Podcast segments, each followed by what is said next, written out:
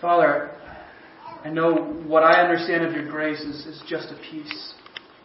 And I would pray tonight, Lord, that you would help my understanding increase, that you would help my eyes be open wider, Lord, and that, that each and every person here would have a fuller, a deeper understanding tonight of your grace, and that every single day, Lord, we would, we would get to know you more, that we would grow in that truth. Father, I pray that as, as Birch talks through this passage tonight, Father, just that you would give him the things that you want him to say, Lord, that you would speak through him, that it would be your words, Father, that, that, that we are gleaning from this passage, your truth, Lord, that we are taking away tonight. Father, we thank you for a time we can be here, Lord, and we just pray that you would that you would bless it, that you would use it to your honor and to your glory. In Jesus' name, Amen. You may be seated. I, I'm remiss to mention that we have at least three little guests with us tonight um, via Safe Families. Two of them are with the Bickles, and um, bringing the number of children in that home right now to seven, and I think is that four that are four? No, Violet's five now.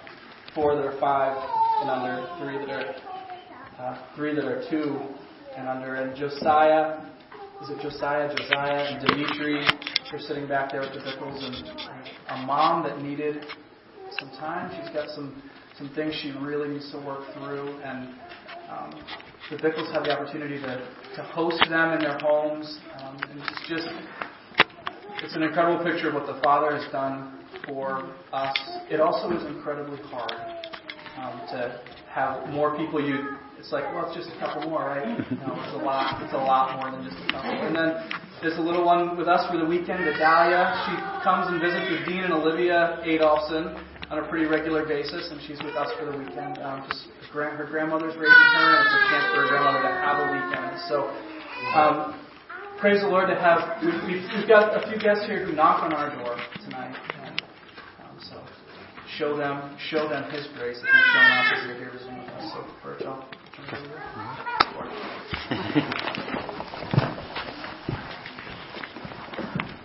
I'll turn it over. no, right here. yes. Today I am going to read 1 Corinthians chapter 15, verses 1 through 11. 1 Corinthians chapter 15, verses 1 through 11. Moreover, brethren, I declare unto you the gospel which I preached unto you, which ye, ye also have received, and wherein ye stand, by which also ye are saved. If ye keep in memory what I preached unto you, unless ye have believed in vain. For I delivered unto you first of all that which I also received, how that Christ died for our sins according to the Scriptures, and that he was buried, and that he rose again the third day according to the Scriptures. And he was seen of Cephas, then of the twelve. After that he was seen of about five hundred brethren at once, of whom the greater part remain unto this present, but some are fallen asleep. After that he was seen of James, then of all the apostles. And last of all, he was seen of me also, as of one born out of due time. For I am the least of the apostles, that am not meet to be called an apostle, because I persecuted the church of God. But by the grace of God I am what I am. And his grace which was bestowed upon me was not in vain.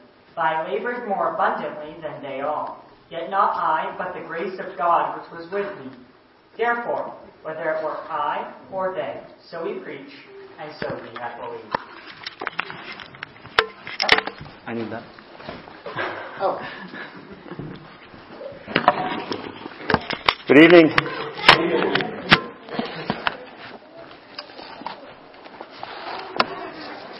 Let's open with prayer.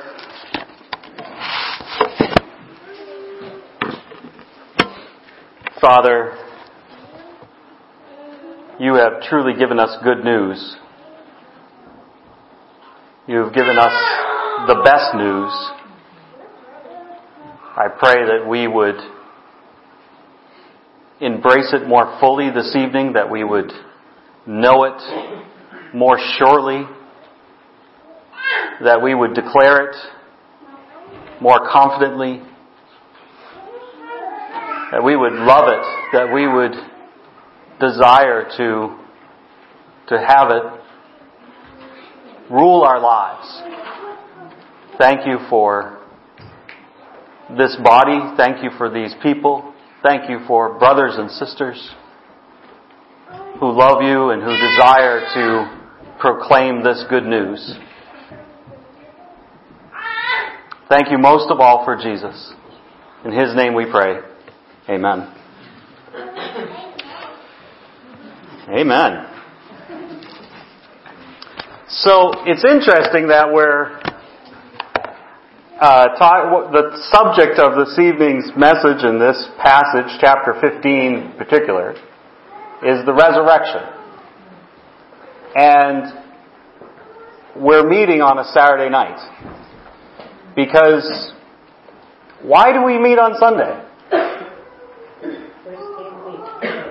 It's the first day of the week, He arose. This chapter is talking about people who aren't so sure about the resurrection. But the whole point of meeting on Sunday is to remind ourselves and to celebrate the fact that our Savior rose. To celebrate the resurrection. And here we are on Saturday night.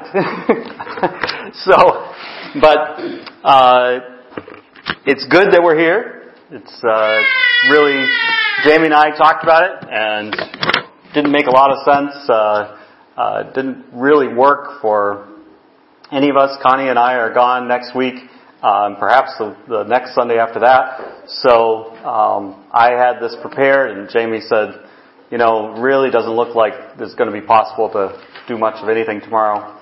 So uh, here we are tonight.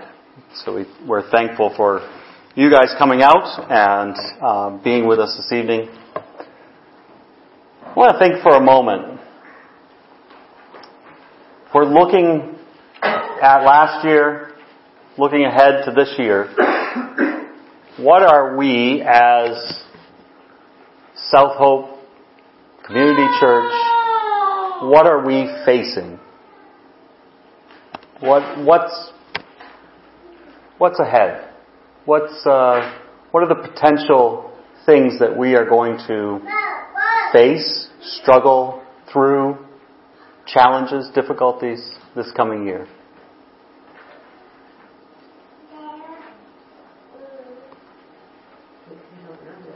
We don't know. No, we don't. But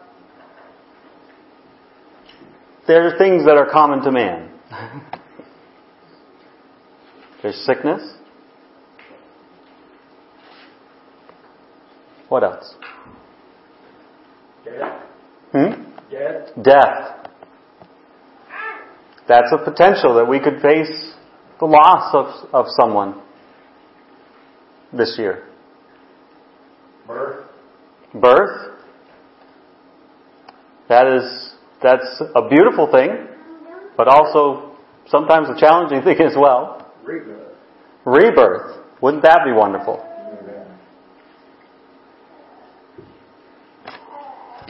A divided nation. A divided nation. We're seeing that more and more.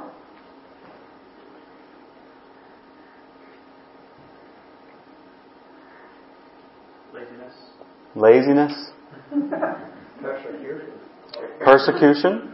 People challenging our faith. People challenging our faith, absolutely. What about within the body?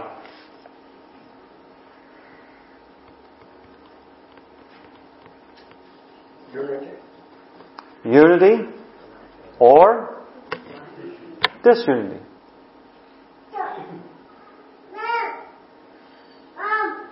Sin?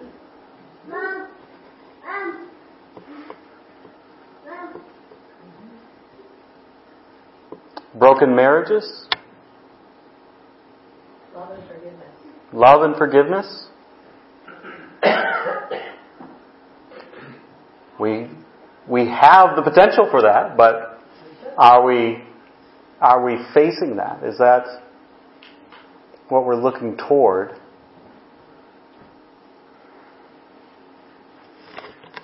The church at Corinth was a mess. A real wreck.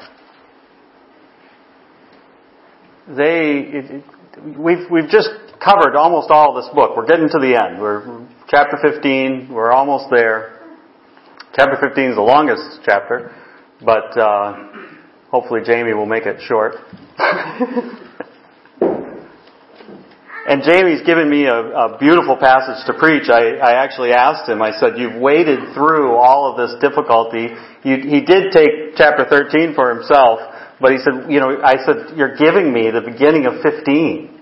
I, you know, you're giving me a, a real privilege of being able to preach this passage. Um, so now that we've gone through most of 1 Corinthians, talk to me about what was what was the church at Corinth struggling with? Pride. Pride.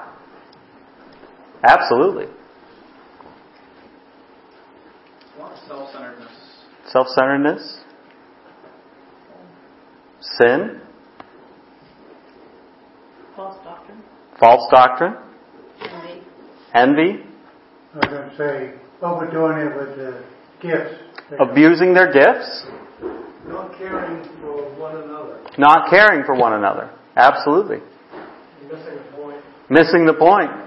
We'll talk about that some tonight. Selfishness. Selfishness. Confusion. Confusion. They were abusing communion. Getting drunk at communion.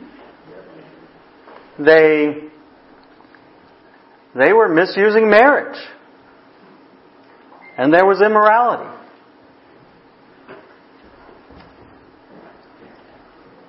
But, you know, that's not unique to the church at Corinth. That's, those are all potential things that we face this coming year.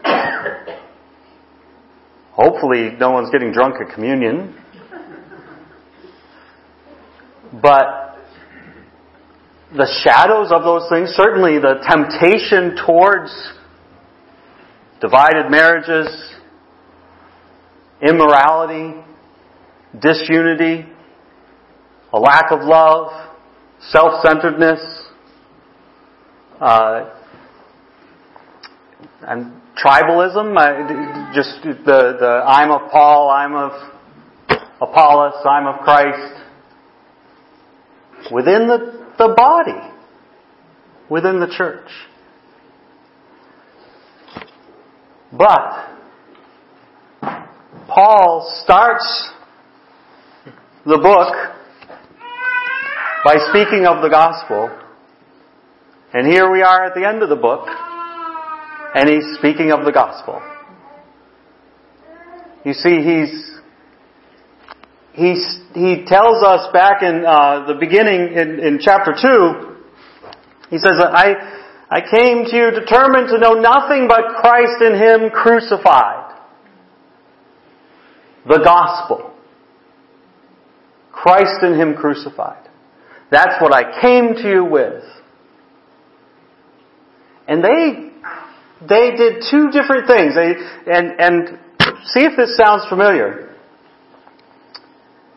The Corinthian church, first of all, accused Paul of having an ulterior motive, of wanting something else. When you share the gospel with somebody, do you ever get accused of having an ulterior motive? You just, you just want money. You're, those churches just want money. You just want me to believe what you want, you believe. You just think I'm a bad person. All I'm trying to do is share the gospel with you. I'm trying to share the good news. But they accuse you of having ulterior motive. They accuse Paul of doing the same thing, that he was wanting, somehow wanting power for himself. But actually all he's saying is, I'm just giving you the gospel. I, I determined not to do anything like that and just gave you the gospel. They also claimed that they'd moved on. They had advanced. They had stepped past Paul's simple teaching, and they had something that was better. They had all these gifts, and they had all this wisdom and knowledge, and yet they were fighting like mere men. There was disunity, there was confusion, and selfishness and pride, and acting like they hadn't been bought by the blood of Christ. This is what people say when you give them the gospel. I've got something better. I've got what I believe. I've got what I think, and, and I'm doing pretty well for myself. There's so many false gospels. I mean, it, it's every magazine cover is somebody's picture of their heaven, their Messiah, their, you know, it's Architectural Digest. What if my living room looked like that? That that's what you know. That would just solve solve it for me for this month.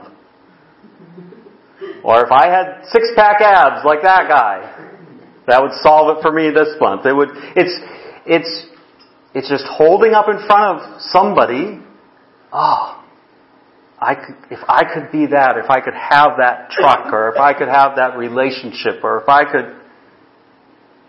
And it's these false Christs and these false gospels, the false good news, this, this diet, or this job, or this relationship, or this person, or whatever you want to chase after, and you will run down that road until it kills you.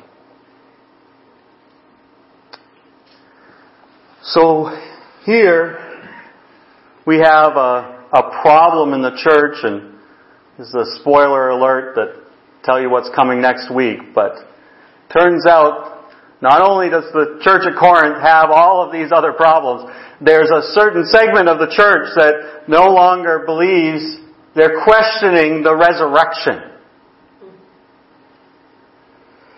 So we get to chapter 15, and Paul says, Moreover, brethren, I declare unto you the gospel which I preached unto you.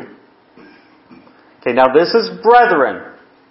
He's talking to believers. He's talking to his brothers in Christ. I declare to you the gospel which I preached unto you, which also you have received. So they received this gospel. They believed this gospel. And wherein you stand. This is, they're standing with God. They're standing before God is resting, is the foundation of any standing that we have or that they have before God is in the gospel of Jesus Christ. They have no other standing other than that. We have no other standing other than that. By which also ye are saved. This is in the present tense. This is not were saved. They already, you have received. That's already happened. This is present tense. You are being saved. You're being sanctified. Are they saved? Yes. Once saved, always saved. That's, that's clear. But there is a process, a growth, a maturity that happens in the Christian life. And Paul is saying that that is coming, that happens through the work of the gospel, the work of grace, and the faith that we have. It grows in us. We are being, we are saved. If, now if this, this process of growth happens, if we keep in memory what I, you keep in memory what I preached unto you, unless ye have believed in vain. In these two phrases, if you keep in memory what I, what I preached unto you, unless you have believed in, in vain, they're confusing, but they are the two, I believe, the two keys to this section. So let me, let me explain them first, and we'll get our two points from here. We'll start with the second one. unless you believed in vain. We can read this out of context and think, oh, that means you could believe in Jesus, you could believe the gospel, and it didn't work. Well, that's that, where you're just coming up with that by just looking at that believed in vain. There's um, my sons are taking a class on studying the, how to study the Bible. You might have heard of it. It's uh, called Ecclesia. A pastor, Jamie Bickle, is leading it at a church on Route 17. Um, and one of the principles is if you see a word and you don't know what it's referring to or how it's working, one of the ways you can find out how that's working is look at other uses of that word, particularly if it's in the same passage. So you want to see, okay, we are this believed in vain. It doesn't sound exactly right. It's a little confusing to us. So we want to see, does he use that? Look at verse 13. But if there be no resurrection of the dead, then is Christ not risen? And if Christ be not risen, then is our preaching in, yeah, then is our preaching vain and your faith is also vain. What he means, so looking at that, your faith is in vain. If there's no resurrection, it, it's, it's useless. It's empty. Your faith is, it's, Christ is dead. We can compare that and bring it back up to verse, uh, verse 2 there. You have believed in emptiness. Unless you believed in em- something that was empty, something that was useless. That doesn't save you. There's lots of people that are believing in useless things. There's lots of people, you talk to them, oh, I believe in God. That doesn't save you. That's an empty belief. It's good, it's, it's something, but it's not, it's not the faith that saves. There's an empty belief. And if these, if you don't believe in the resurrection, it's empty. We should be pitied as fools. The previous phrase there in verse 2 Keep in memory what I preached unto you. are the transformation of our lives comes from the work of Christ in our life. That work is founded on the gospel. The gospel of Jesus Christ. So my two points are, believe in the true gospel, first of all, and second of all, remember the true gospel. Believe in the true gospel. Moving on, we see in verse 3, For I delivered unto you first of all that which I also received. Okay, if you want, ever wanted to know what, what Paul preached, he's, he's going to tell us, this is what I delivered unto you. This is the message I preached to you. He's about to tell us. But I want to point out for a second, for I delivered unto you first of all that which I also received. He received a message, and he proclaimed a message. From the very beginning of, of the, the, the, the resurrection, when Mary got to the empty tomb, what was she told? He's not here. Go and tell. Go and tell. You see, this is a message that's not just supposed to be received, it's also supposed to be given. It's supposed to be told. And even the, the, the women at the tomb, they're supposed to tell it. They're supposed to go tell the brothers. They're supposed to go tell the disciples. And what do the disciples do? They're supposed to go and tell somebody else. And Paul's saying, this is what I did. I received a message and I proclaimed it. I gave it. This is what he received, and this is what he told them. This is what he preached to them. How that Christ died for our sins according to the scriptures, and that he was buried, and that he rose again the third day according to the scriptures. This is an encapsulation of the gospel. It is, it's a, it's just break, just taking it down to this is the truth of the gospel. So we're going to work through this piece by piece. First of all, how that Christ died. Christ died. Implied there is that Christ lived. You have, in order for something to die, it has to first live. Rocks don't die because they weren't alive. Christ lived. He came and lived as a man. And he died.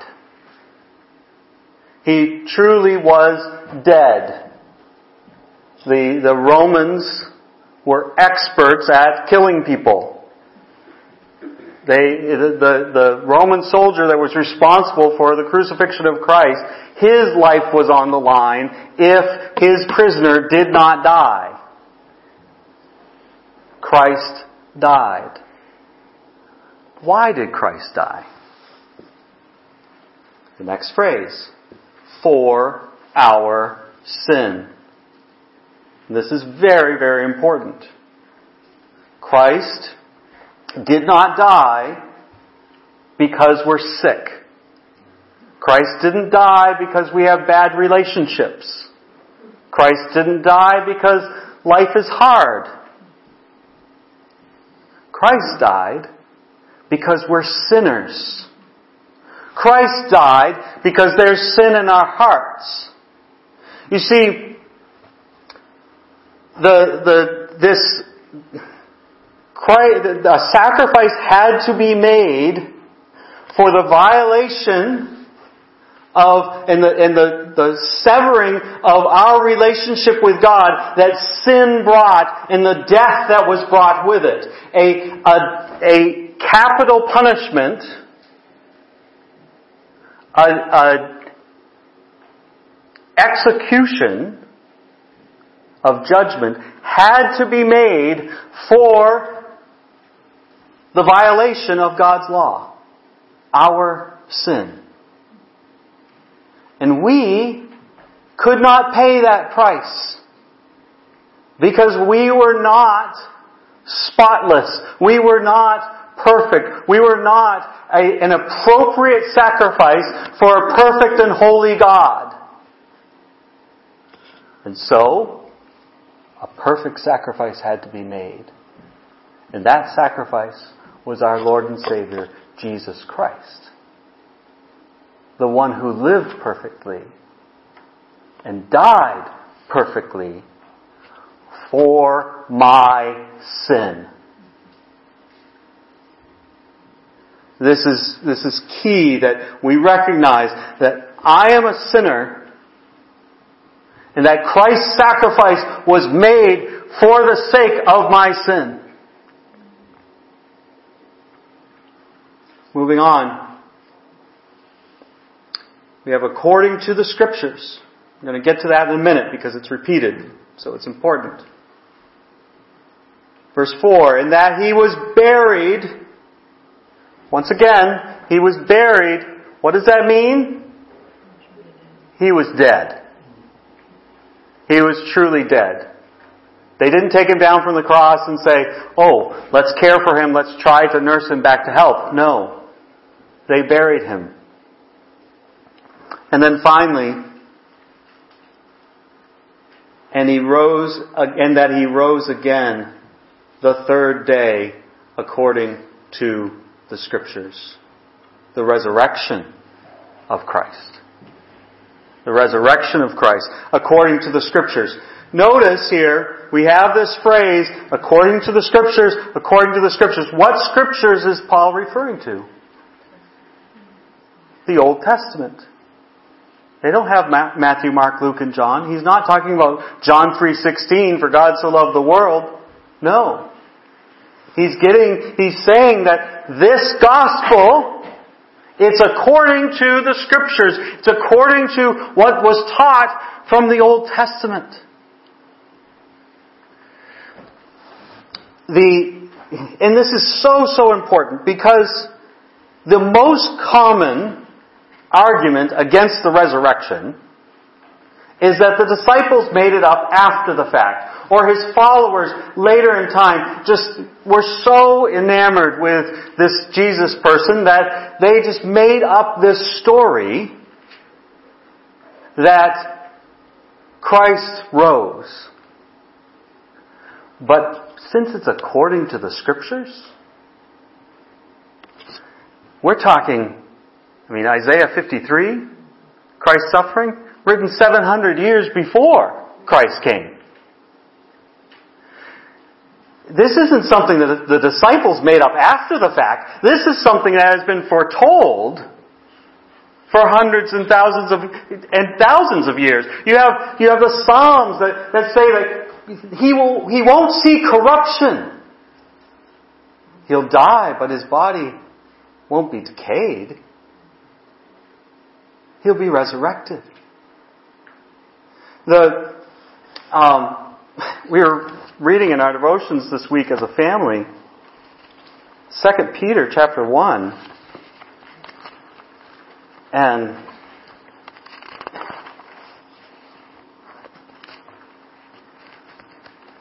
it just struck me. Peter's talking about how they were on the holy mount. They heard the voice from heaven. Uh, chapter 1 and then um, verse, we'll look at verse 18, but really we want to look at 19. And the voice, this voice, which came from heaven we heard when we were with him in the holy mount. So he's saying, I have eyewitness testimony that the resurrection is real. But then he says, verse 19, we have also a more sure word of prophecy. Whereunto ye do well that you take heed. In other words, listen well to that, to this prophecy that had been made as unto a light that shineth in a dark place until the day dawn and the day star arise in your hearts. In other words, what he's saying is that there is not only his eyewitness accounts. I mean, that's, that's evidence right there that there's eyewitnesses of seeing Christ. But he's saying, we also have the prophecy that was made the prophecy of, of Christ himself, but also the prophets that in the darkness of the Old Testament, in the darkness of all of this failure to keep God's law and over and over and over again, there's, there's this jewel, there's this bright, shining light. There's a Messiah coming. And He's going to suffer on our behalf. And as the apostles, as, as, as you see as we, when you look at Acts, they're studying back through the Old Testament and they're looking at it and they're saying, you know what? That was talking about Christ. That was, that, this passage, that was a prophecy of Christ. We never saw it before. You see this in their preaching and in their messages. When Stephen is being martyred, what does he do? The whole history. The whole history of Israel. He walks through that whole thing and then he sees Christ. Let's go back to 1 Corinthians chapter 15.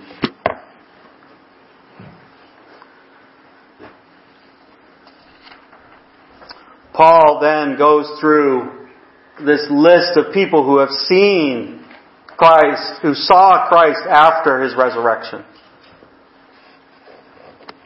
So he's saying that there's evidence according to the scriptures, but then he's also saying there's this eyewitness evidence as well.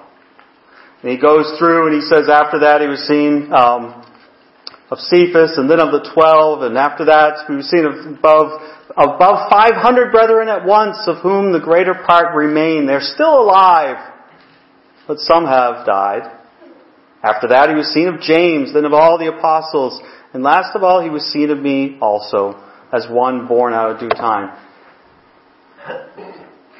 It's very important that we believe the true gospel. That we are not leaving out certain little elements. We aren't dropping off pieces here and there and saying, oh, well, believe in Jesus. That'd be good. No, no, no. You made it too small. Too general. The gospel is that Christ died for our sins according to the scriptures. It was buried and rose again according to the scriptures. You see, the world religions, if you think about them, Buddhism tries to solve the problem of suffering. Hinduism tries to solve this, this concept of karma, what, what goes around comes around. Islam tries to solve the problem of pride. And, and so their focus is on submission as a response to pride. The gospel focuses on two problems. Sin and death. And if you don't have those two elements as your gospel, then you don't have the good news of Jesus Christ. Our sin, the result of our sin, the wages of sin, is death. This is, this is uh, the result of our violation of our relationship with God. That results in death. Uh, Warren likes to go around and very dramatically saying, life. No one makes it out alive. but it's the truth. It's the truth. We all have this same problem. We have this problem of indwelling sin, and we have this problem of death. And if our, if we're proclaiming the gospel, if we're remembering the gospel, if we're believing the gospel, and we're leaving out that it's, a, it's about that Jesus died for our sin, and if we're leaving out that Jesus rose again, then we're not solving the problems of sin and death. Those are necessary elements that must be. Because that's only, the only good news we've got. So believe the true gospel. Believe this gospel. Don't, don't leave anything out. Moving on. Remember the true gospel. Verse 9, For I am the least of the apostles, that I, that am not meet to be called an apostle, because I persecuted the church of God. But by the grace of God I am what I am. And His grace, which was bestowed upon me, was not useless, was not in vain. But I labored more abundantly than they all, yet not I, but the grace of God which was with me. In other words, he's saying that the gospel transformed his life, completely changed how he lived. He was persecuting the church. He was destroying the church. His goal was to, to, to kill Christians. And then he became one. And risked his life to be one and to convert others. to declare this truth. The gospel radically changed him. It transformed him. And that's what Paul is wanting for the Corinthians, the church at Corinth. And he's saying, you received this gospel, you believe this gospel, now somehow you're leaving out the resurrection out of the gospel, and you've lost your love, you've lost your, the proper use of gifts, your unity. And he's saying, but the gospel, when, when, when he received it, when the grace of God came to him, his response was transformation. His response was change. It was, it was sanctification. It was a, a complete difference. And he says, but it's not me. It's not, it's not that I just worked this up and just said, okay, I'm going to do this. I'm going to make this happen. No, it's the grace of God. The grace of God? That's the good news. That is, that is God's gift to us that we don't deserve. In His, the gift He gave us? Christ. That's, that's, we certainly didn't deserve God's Son to come and die for us. But that grace, that motivate, motivates Paul to say, I labored more than they, but it wasn't me. It was the grace of God. It was Christ in me that was doing this. So he's saying to keep in mind, to keep in your heart, the beauty, the joy, the love that is shown through this good news, through the gospel. That that is, that has wrapped him in, in such uh, beauty. And just, just in the gospel, Paul found something that was worth living for and worth dying for. But it requires a, a, a, mental effort, the renewal of our mind, to remind ourselves, this is why I'm doing what I'm doing.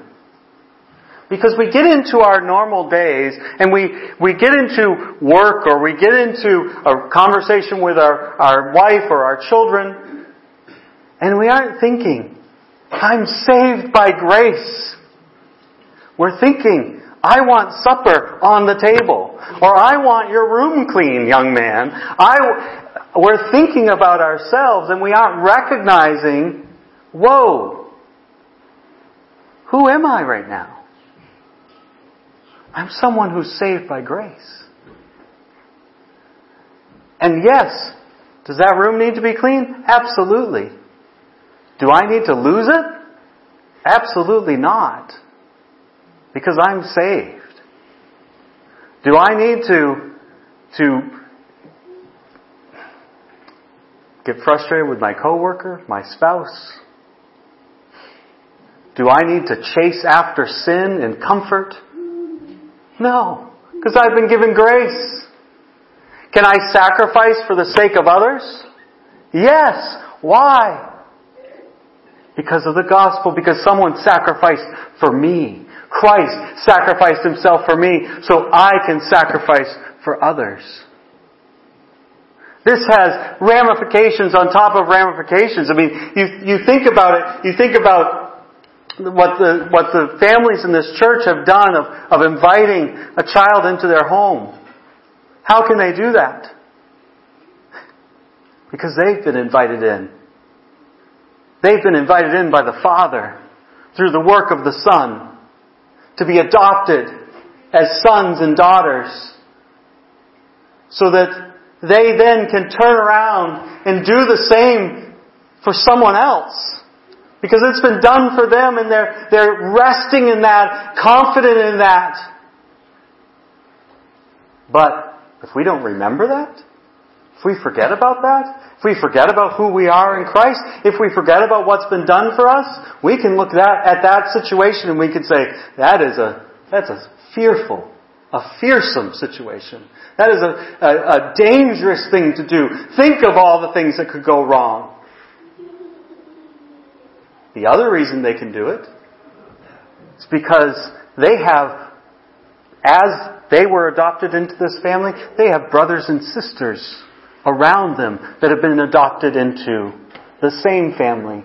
So that they can, from the foundation of the gospel, they can go out, take a risk for the sake of Christ, knowing that they have brothers and sisters who will come around them and love them. And when things go wrong, when things are hard, there are those who will love them because they've been provided for by the grace of God. They've been given what they don't deserve, and so they recognize that they can help this person who may be suffering. This, this ministry that may be going through a hard time. And they can look at that and, and rally around that family, that couple, that ministry, because we're brothers and sisters. We're in Christ. All of this is by grace. None of this is what we deserve, but we so quickly forget about it. Turn with me back to chapter 5. We'll close with this.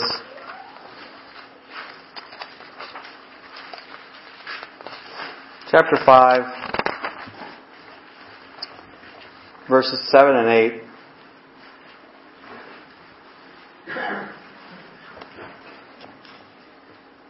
Purge out therefore the old leaven, so your old natural way of doing things, that you may be a new lump, as you are unleavened. For even Christ our Passover is sacrificed for us. Therefore let us keep the feast, not with old leaven, neither with the leaven of malice and wickedness, but with the unleavened bread of sincerity and truth. What's being talked about here? Christ, our Passover. The Passover lamb was killed. The blood was put on the doorpost. And the angel of death passed over that home. Christ's blood has been put over my doorpost and the angel of death has passed over me. You see, because of the resurrection, I have new life. I live because Christ is alive. If Christ is dead, I'm dead.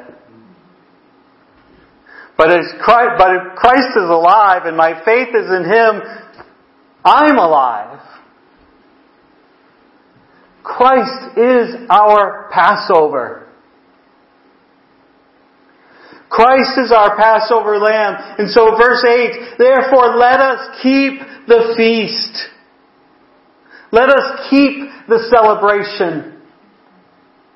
Not once a year, not at Passover time, not at Easter, not once a week on Sunday, but Christ's blood is over my life every single moment.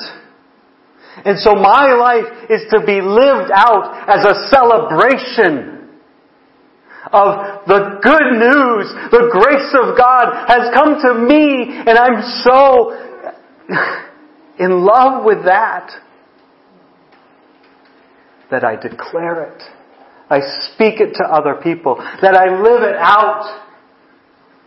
That I don't have to have things for myself. I don't have to be puffed up. I don't have to look at and protect me because I'm protected. And I celebrate that with my life. How do we celebrate it? We don't, we don't party like the world parties. We don't celebrate it with wickedness and, uh, what does he say here? Malice and wickedness. No. We celebrate it with sincerity and truth. What we would say today would be authenticity. A genuine, a true faith. It's not a facade. We aren't just going through the motions. It's something that's actually changed our lives, changed our hearts. It's transformed us. And so we can be transparent with each other. We can be authentic with each other. We don't have to hide.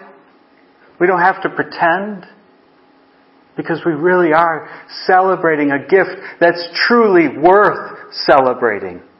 The gospel of Jesus Christ. You see, we believe something as Christians. I don't know if this has ever struck anyone else, but it, it really hit me just a few years ago. We believe something really weird. We believe that there was a man who was God. We believe that that man was perfect. And we believe he died and he rose again. And he's still alive today, thousands of years later. That's not normal. That's not how people think. It's a little hard to swallow when you think about it that, okay, I don't know anybody else that has come back to life and is still alive. But that's what I believe. That's what I put my trust, my faith in. Because I believe it's the only thing that will save me from sin and death. It's all I've got. It's the only hope. Is that Jesus Christ is alive today.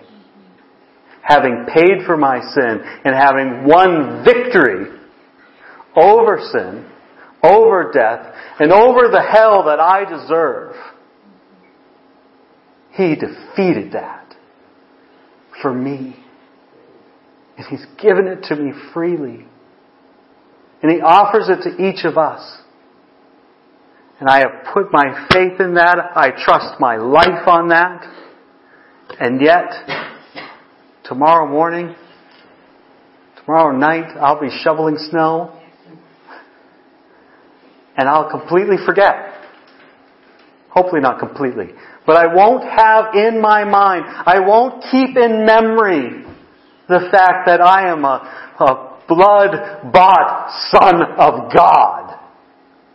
That's who I am. No matter what I'm doing, no matter where I am. And I can live like that and I can celebrate that. And I can display the beauty of that in everything I do, everywhere I go, and I can speak that to those around me and tell them the good news as well. Let's pray. Oh, Father, what grace you have given to us. Help us to be just overwhelmed by the power of the gospel. Help our lives to be transformed by the gospel. Help us to remember, keep in mind the true gospel. That we would not forget who you have made us to be. We would not forget the sacrifice that your Son has made, but that we would so love the beauty of that gift that it would be on the tips of our tongues, be the forefront of our minds, no matter where we are or what we're doing. In Jesus' name, amen.